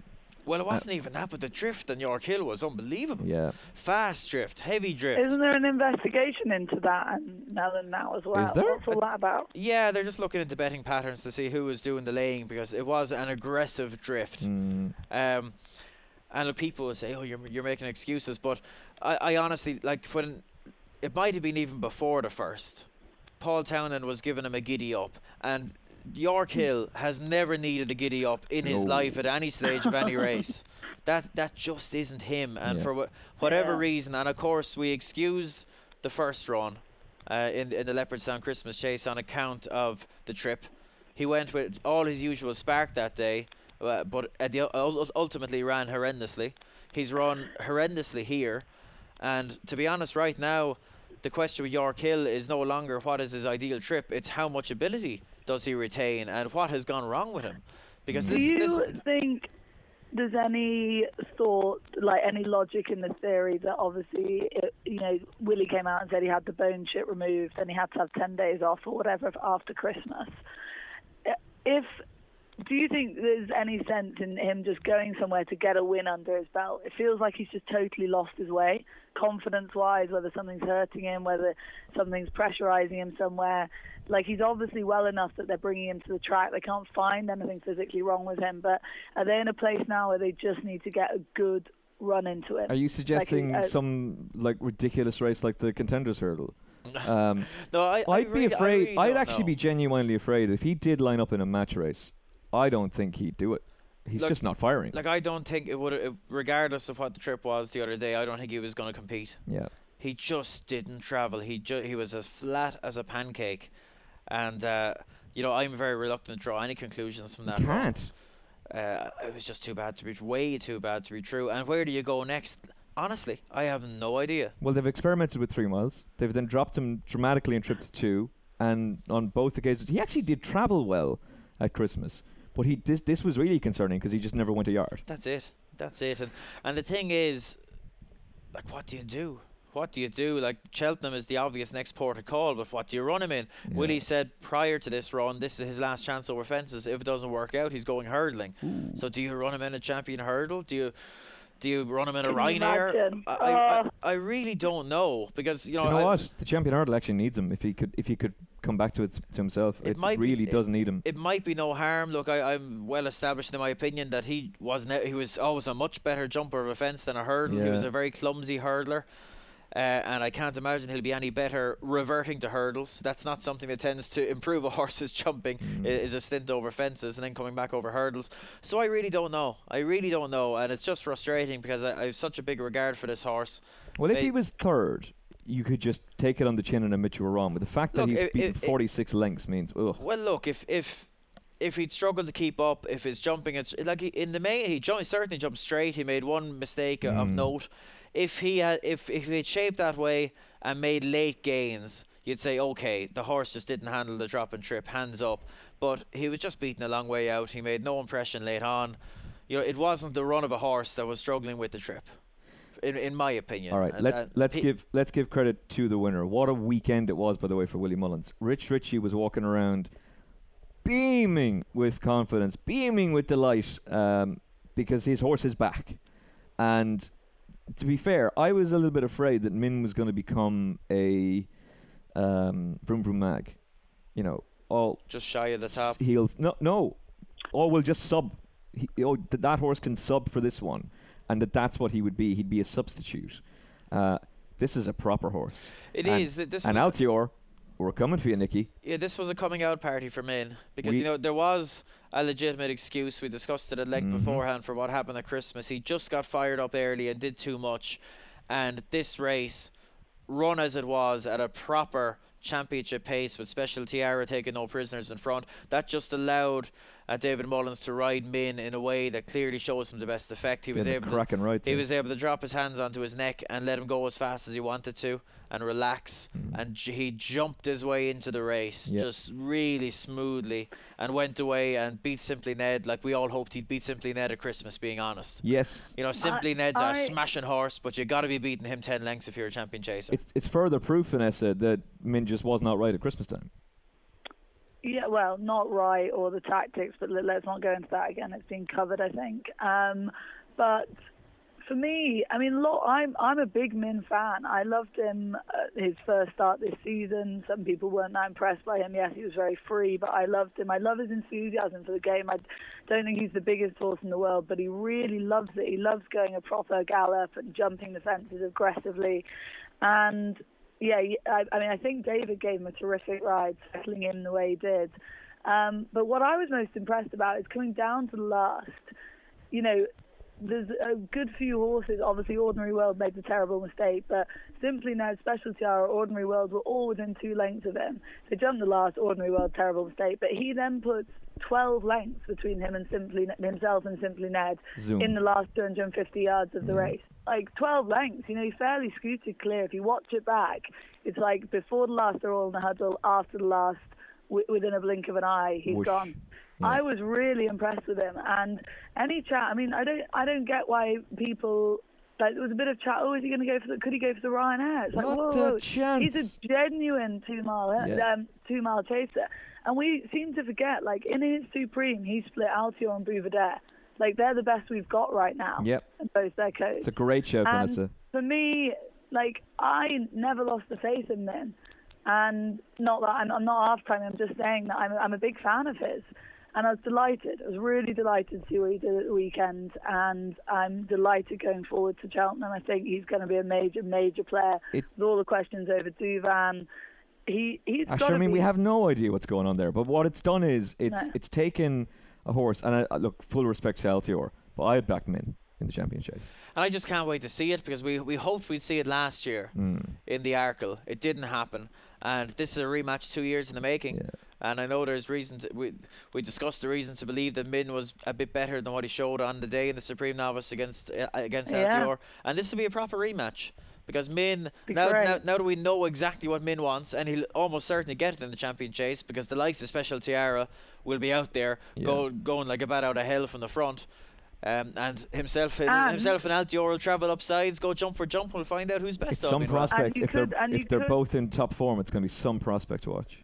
Yeah, I mean, like you could say that Min is going in there. You know, he's going in there match fit, race fit, Mm. with a pretty good, a pretty near perfect preparation. Obviously, Christmas wasn't perfect, but that last race was.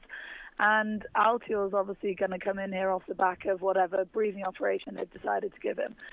So, He goes at the weekend, Vanessa, doesn't he? He's gonna he's gonna run. is he definitely going to run? That's the talk, but you know, I and, and, don't and, Nicky. I- Nicky is subject if to change. until I see him, yeah, until I see him on a race course, I'd it'd be more like Nicky to find you an know, excuse. be more conservative Mm. and maybe just save him for Cheltenham. yeah, I mean, it'd be great. It'd be great if we do see him at the weekend, but I'm not counting my chickens just yet with Yeah, that and one. we're, and we're not slagging him and saying this, but we, look, Nicky, No, no, you, you have to call it like it is. Nicky is very conservative with his with his he best is. horses. No, I don't mean that in a bad way. I don't mean that in a bad way, but he looks after them rather than just running them. And hey, he does. l- That's listen, fact. uh, uh, again, sorry to cut across you, Vanessa, but like we joke around and we have a a, a bit of a crack um, with Nicky. The man's a legend, and he tends to get it right. And he'll be on the show next week. And Nicky Henderson is on the Final Furlong podcast next week. So the impressions stop now. what impressions? Uh, exactly. Know what you're talking about. We've had him on the show so many times. that was that other podcast. yeah, exactly. Yeah.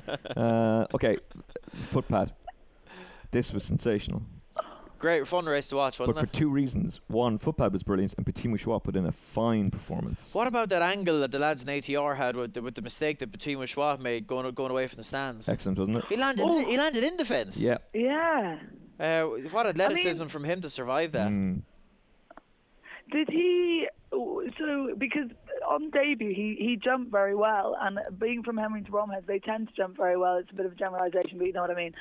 Was he just totally run off his feet, Kev, there in that those first three fences when he made all those sort of like he just couldn't get into a rhythm seemingly. Well, that's it. I'd say it was a shock to his system. He, ne- you know, when he when he made that brilliant chasing debut, he made the running. He was able to go his own pace. Whereas this time, Footpad said, Yeah, "Right, yeah. we're going this fast, and see if you can keep up." And he's not. Yeah. And it probably just caught him like- me. small bit rusty maybe hadn't run since October and it just caught him he, he wasn't great at the first and he was very lucky to survive the second but he jumped well after mm-hmm. that and I think he'd be better again jumping wise with that experience under him and I- he, he just ran well didn't he? So the he reaction on social media seems to be an awful lot of people saying, "Oh, I'm backing him for the Arkle. Like he's going to come on a ton," and I can see the case. each like- way absolutely Yeah, I can see the case, and I can also see the case to the fact that you know footpad is obviously so short that Hmm. you want to take him on. And to be fair, I, I would say Vanessa, he looks a pretty damn solid contender. Yeah, I, I, yeah, he is. He's going, going to go to Cheltenham rock solid, one of the most rock solid options of the lot. Really, he was great. I thought as they turned into the straight, I suddenly got a worry on that maybe he didn't have quite as much. You know, you're watching it live, like I was like, Jesus, does he have enough left here? Because he'd gone a fair old clip. Um, and then the way he rattled down to the last and sort of went with his usual zest at it and kind of clipped the top, not in a, oh, it was a mistake, I suppose you call it that, but it was like he just clipped the top of it and sort of pecked on landing a bit. But he kind of did that because he was just going so fast down to the last. You know, he still had plenty left. But um, it was a great rate. He's a great horse to watch. You know, proper two mile chaser as well, and a novice, and the kind of heart is going a little bit faster with races like that, isn't it? But that's it, now, and I suspect this will be one of the this could be one of the races of the first day because I know we all love Yeah. Footpad and we've all been blown away by him, but Petit Mouchois is a very good jumper of fence, and there was very little between them over hurdles, and they both had you know they they both had two seasons over hurdles. We know that that form is is reliable. They met each other enough times. There's not a whole lot between them, so I think I wouldn't. Uh, as, as as much as I love footpad, I wouldn't say like it could come down mm. to a little thing on the day. One of them making a mistake, one of one of them jumping cleanly. You know, it could come down to something as simple as that to decide the race. You know, I could see Yeah. them getting a bit closer together in price on the day. Even I'm still with footpad, but I have massive respect for Petit Mouchois. Yeah, because we need to talk about footpad. Yeah. What a horse this is. He's a smasher. And it, it, it's amazing this transformation from being like he was a good hurdler. He wasn't a great He was one. a very good hurdler, but he, was, he, he wasn't a- tip, he was he was from grade top. one class, Yeah. but he wasn't a grade one winner over over hurdles. If, if you know, it, He you know- won two of them. Sorry, what I'm trying to say is Opening class. yes, yeah. exactly that he was not quite the standard to win a champion hurdle, but he was good enough to run in them. Yeah. Now he's gone over the larger obstacles. He looks like he's completely transformed. He just jumps better. You know, watch the video. I, I said it the other day. wa watch back the videos of, of footpad jumping hurdles. He made a chaser sort of shape over them. Yeah. You know, he was just crying out for a fence. So they assume Willie didn't want to send him uh, chasing as a as a as a back end four year old. So they gave him the extra year, and um, he, he's been waiting all his life to jump fences. It's He- he's fabulous to watch. He is super exciting for for Cheltenham. Super, super, Super exciting. Shocking impressive. super exciting. Twas, he- he's a real class act. He's a real class act. Can't wait for that race. That's going to be a uh, that's going to be brilliant. Absolutely. We probably better speed this up a bit. We'll be talking about this all, all night. I think we've been talking for about four hours now, haven't we? Um, Rhinestone looked as though he was going to win the bumper, and then Blackbow just came along with a sensational Black performance. bow, black bow, black bow for president. I know. Did I why- I, I, know why Vanessa likes Black Bow so Yeah, much. yes, so do because I. Because he's a very good horse, of course. Yeah. But these are two very good horses. yeah. Uh, like to be honest, my, the big hope, and I, I think I said it on the previous show, is that Rhinestone might have a little bit too much pace for these for these point to pointers. because he's a flatbread. and turning in, Rhinestone looked to be travelling so well under Yeah. Derek, and he's on their heels. And I'm saying, right, you're going to win from here. And then Blackbow, from the bowels of hell, pull, pulls up this turn of foot. it, it was something else. Yeah, real sharp turn of foot, and I'm sure Derek O'Connor would "Wha- wha- wha- what? and, and, and to be fair to Rhinestone, he's closed them all the way down to the line and galloped on really strongly. But that turn of foot was something else, and his stupid awkward head carriage he has doesn't slow him down, Blackbow. And he, he's a lovely horse to look at, massive ears, and uh, two real nice horses now. Real, I know Holographic is waiting in the wings there. He's a proper horse as well. But these two are setting the standard now amongst the bumper crop, and I can't wait to see the rematch. And biased as I am, I, I would be hopeful that Rhinestone will certainly close the gap, and he might just reverse it because we know what Cheltenham like. We know what the Cheltenham bumper is like. Looking running is going to be a big thing Yeah. a big thing. And I don't think there's much between these between these two horses in terms of ability. It might just come down to what you know who it goes righter for on the day at Cheltenham. Yeah, I, I completely agree with you. That's going to be a fascinating rematch. And of course, we have to mention there are proper English horses for this race as well. So there it's are, going to be aren't there? Yeah, a couple of nice oh yeah, right? yeah. Um, so that's that's going to be quite exciting as well. Um, so that's the bumper dealt with. Uh, we shall move on. Johnny Ward is not available for comment because Johnny Ward has lost his mind with excitement. Uh, and to be fair, he, he's been talking this horse up for a long time. Turns out Samcro is pretty good. Great to see now. Great to see because the, the, the, the feeling in the air before this race. You know, people, we all want to see champions. We all want Yep. to see stars. It's something that everyone just just hopes and dreams about. That and the, the promise was there with this fella. And this it wasn't D Day, but this was the day for him to show that it wasn't all talk. Yeah. He needed to step up. He needed to put in a performance, and he did.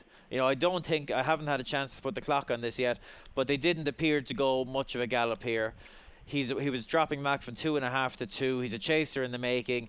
Those circumstances might you, you before the race. If you'd said they were going to go steady, it, you might you might have thought that it might not have showed this horse the best effect. He travelled, he quickened, he bolted up. It was a very nice performance, one that uh, we all hope for. I would draw attention to the run of the second and the third, who I thought ran super races, but Samcro was much the best. He'd win the Supreme, he'd win the Ballymore. On on uh, on quiet reflection afterwards, He'd win the champion hurdle. the Ballymore is probably hey, he wouldn't be a million miles away. I, I, I'm, I'm not joking. Like, I'm, wouldn't like, be a million miles like, away. I know we're quoting Johnny there verbatim, like he has said this, this thing could win a champion. hurdle. Like the guy's been proved right. To be fair to him, I mean, give him, I'll give him props. Um, the interview that Chapman did with, with Michael O'Leary was absolutely Yeah, priceless. Cha- by. Chapman and, and O'Leary bounce off each other. I, Ah, I, I, lo- I it's love I love their interviews together because Chapman will give will give him the digs and O'Leary will give him the digs back. good. And it, it's, Cha- it's great viewing. It Chapman really does to Michael O'Leary what Ted Walsh does to Chapman. and it's, it's fun to watch. It's fun to watch. And look, this horse will look. Looking at it again this morning, but the Ballymore is probably the right option. It's probably the safer that, option, that was, and that was my next the right question. option. I can hear the sigh from Vanessa, which suggests to me that you strongly disagree. I Yes. strongly strongly disagree. Maybe I.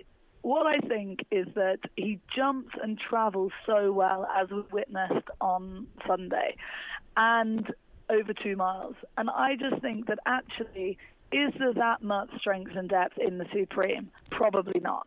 Like Getabird, yes, very impressive, but that's one horse. They're not going to run scared of one horse. Hmm. And actually, you know, is two miles his optimum trip? That is also a question mark. Yeah. He'll, he'll for marks over him. sure. He will for sure. I- it's a good thing to mention I- from Vanessa. He's for sure going to go for the Supreme now because Sharjah was so disappointing. And do you really want to tackle Yeah. Samcro?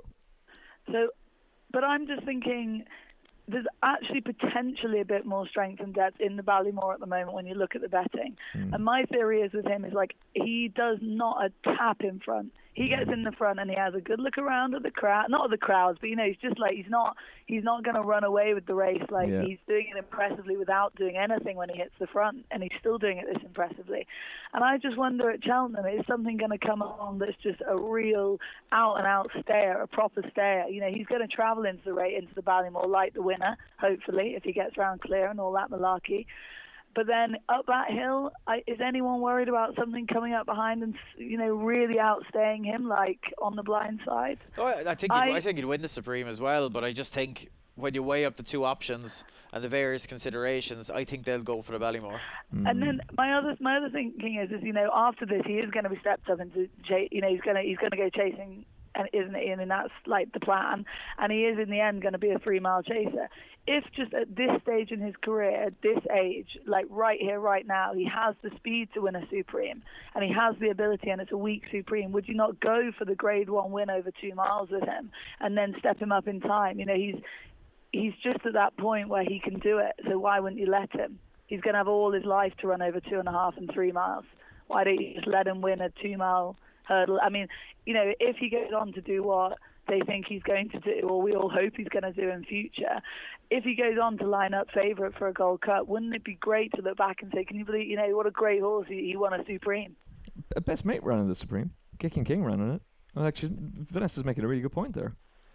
Like I say, I think he'd win it if they ran him in Yeah. it, but I think when it comes down to and uh, something else to consider is Gigginstown have Mengli Khan, Yes. who, who they who you know only has the Supreme as his option, yeah. and that True, that, that might true, that good might be a point. factor as he well. does need to bounce back Good though. point. And I, I think, look, if I'm Team Gigginstown and I think I'm going to run him in the Ballymore, I'll announce that intention fairly soon Yeah. because he'll scare away a few of them. Mm. He'll scare them up, he'll scare them down. And that, that'll only help make the field a bit smaller, a little bit less depth, less chance for something odd to happen, and he'll go and bolt up.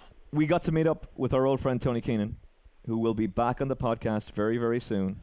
It was Uh, through an intermediary because we're not strictly on talking terms. Ah, shut up. Um, no, no, seriously, we, like there was no falling out. People were actually genuinely concerned that we had. Uh, we love Tony. He's an incredibly busy man, and he's back on the show very, very soon. that Looking forward diesel to won't launder itself. Uh, it won't, and that's doing quite successfully for us. Um, the poor man, though, was so frustrated. Uh, he put up Duke de Javon, or whatever, however you pronounce him, and um, he didn't think Samcro would line up, and he backed him, and he backed him hard, and he did make a profit, but he was seriously, seriously frustrated. Um, he ran a cracking race, he though. ran a smashing race, and, and he. he look, has Supreme written all over him. Do you think so? I would have thought. So. Do you think think- it's? Do you think stamina is going to come into play? Yeah, I was thinking he might go up and trip with him. Well, I'd go Supreme. Okay. Vanessa, what would you do? I was imagining similar trip or up in trip, not down in trip. I I mean, mean, you can't, you can't, his you can't go shorter than two. there, there is there is no, No, I one mean- mile race at Cheltenham, Vanessa. Sorry, I know. I mean, I mean that. Like, I imagine that they will definitely go up to the intermediate trip or Right. beyond. Like he, he, he's in both his runs so far. He's come on for a lot of pressure, basically. Mm.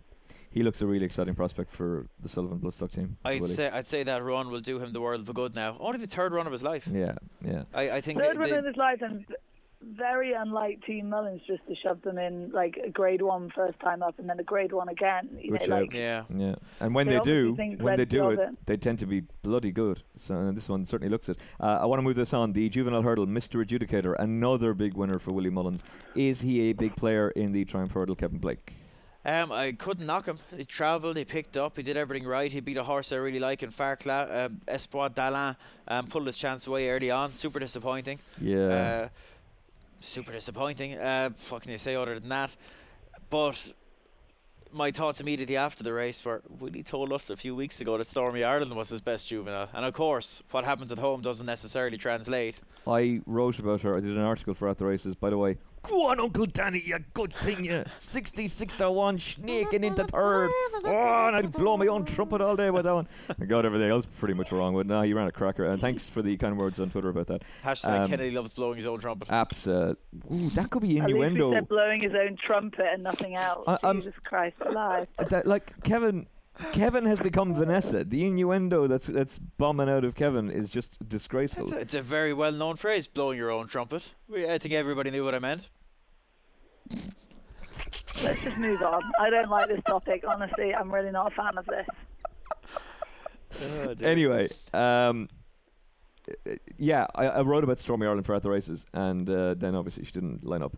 Um, I can't wait to see her next because obviously we're still trying to guess how good she's going to be, but she does look a proper prospect. Well, I j- and you know what? Did did that, did we ever hear? Did anybody ever ask Willie where she is? What happened? Why wasn't she No. declared? I didn't hear it And there's no word about it over the weekend. Um, let me just tell you here because there is a race coming up. Assuming they want to run her, there's a grade three at Fairyhouse She entered? on February 24th. We won't see the entries for a few weeks. Okay.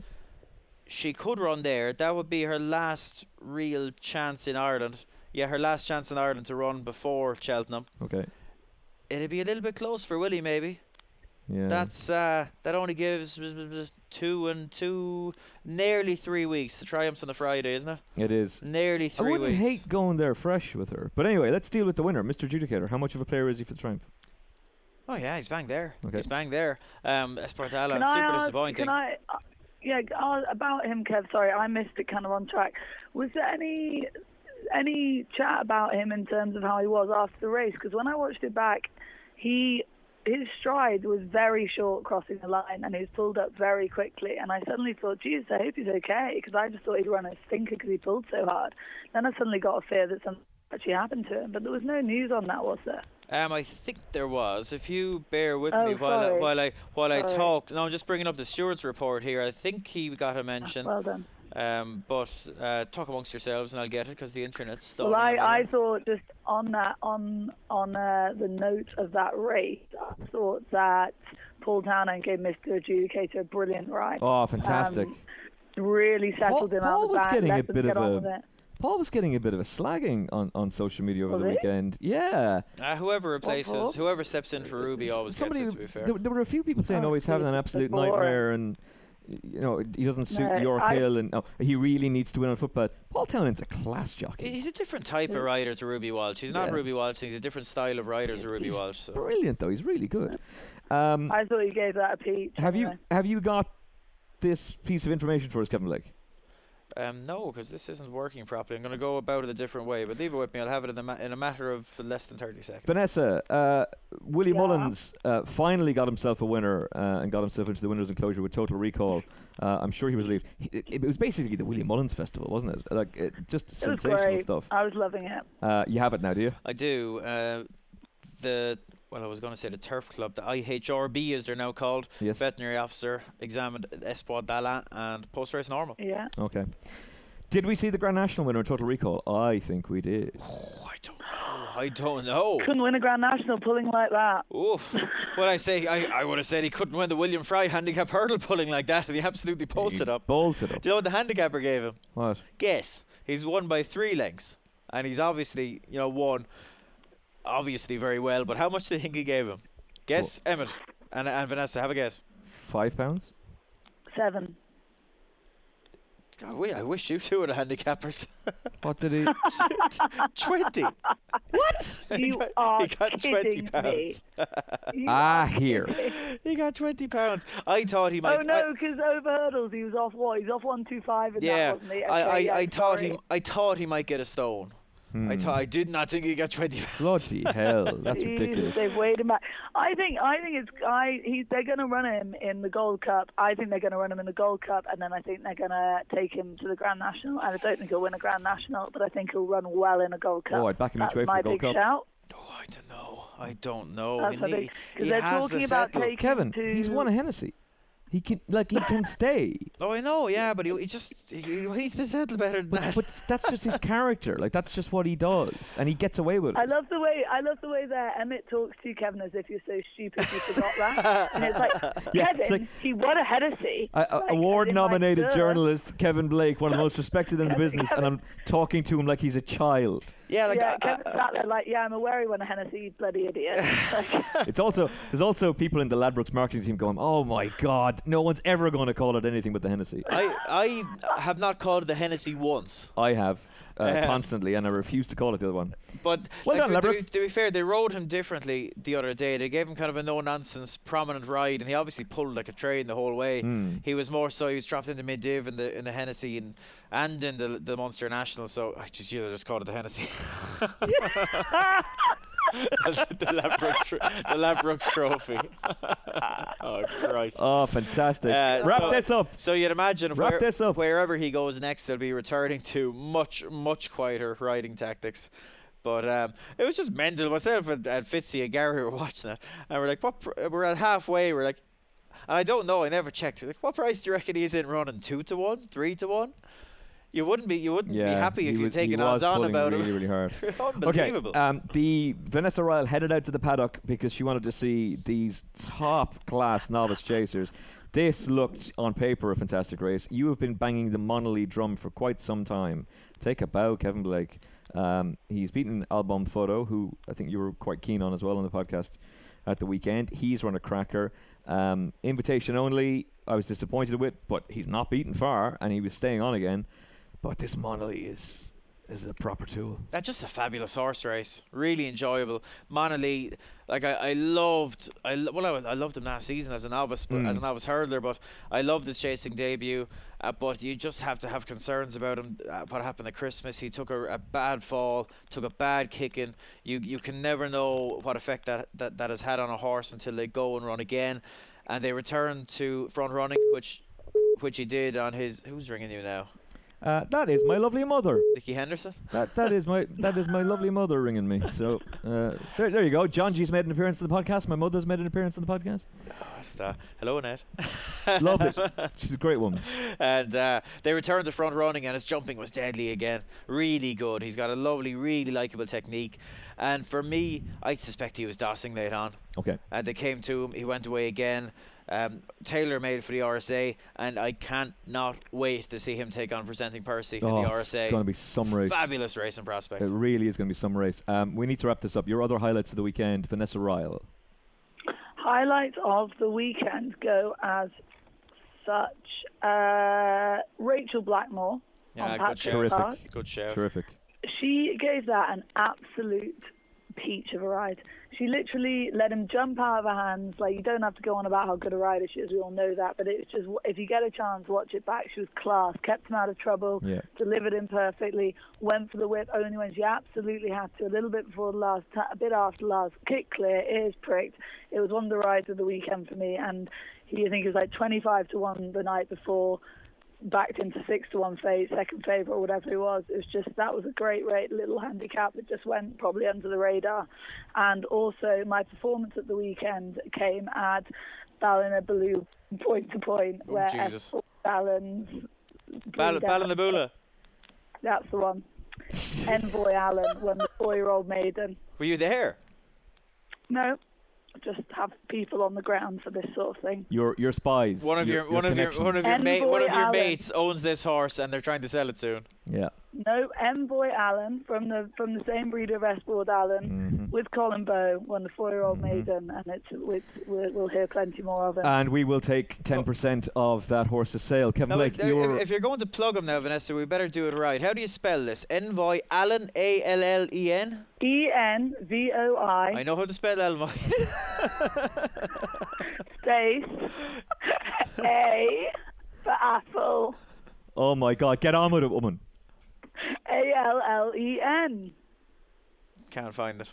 Yeah, I don't care. 10% we're getting for that horse's sale. And also the other highlight was Eddie O'Leary's interview with um, Chapman when they talk about Apple's Jade, where she's going to run, and he says we're running her in the mares because she's not fast enough to win a champion hurdle, and I have absolutely no interest in winning a stayers Brilliant. hurdle. That was And Mi- I that was Michael around- rather It was, than Eddie, it, was, was it? it was Michael. wasn't it? Sorry, Michael. Michael, sorry, it was. Eddie, yeah. Eddie's And the I one who listens to the Yeah. podcast, thankfully, and he Yeah, he, no, Eddie- he would be shocked to find out he made an appearance in at the races that he wasn't aware No, of. it was, it was Michael. But it just cracked me up that it's like, do do you? Okay, so if you don't have any interest in winning the stayers hurdle, how come you have an interest in winning the Mares' hurdle? But anyway, each to their own. Yeah, kids. no, Oh, it was it's- brilliant. it's great Uh, fun. I, I'm going to say that my highlight of the weekend was getting to hang out with Vanessa Ryle, Ah, Stop.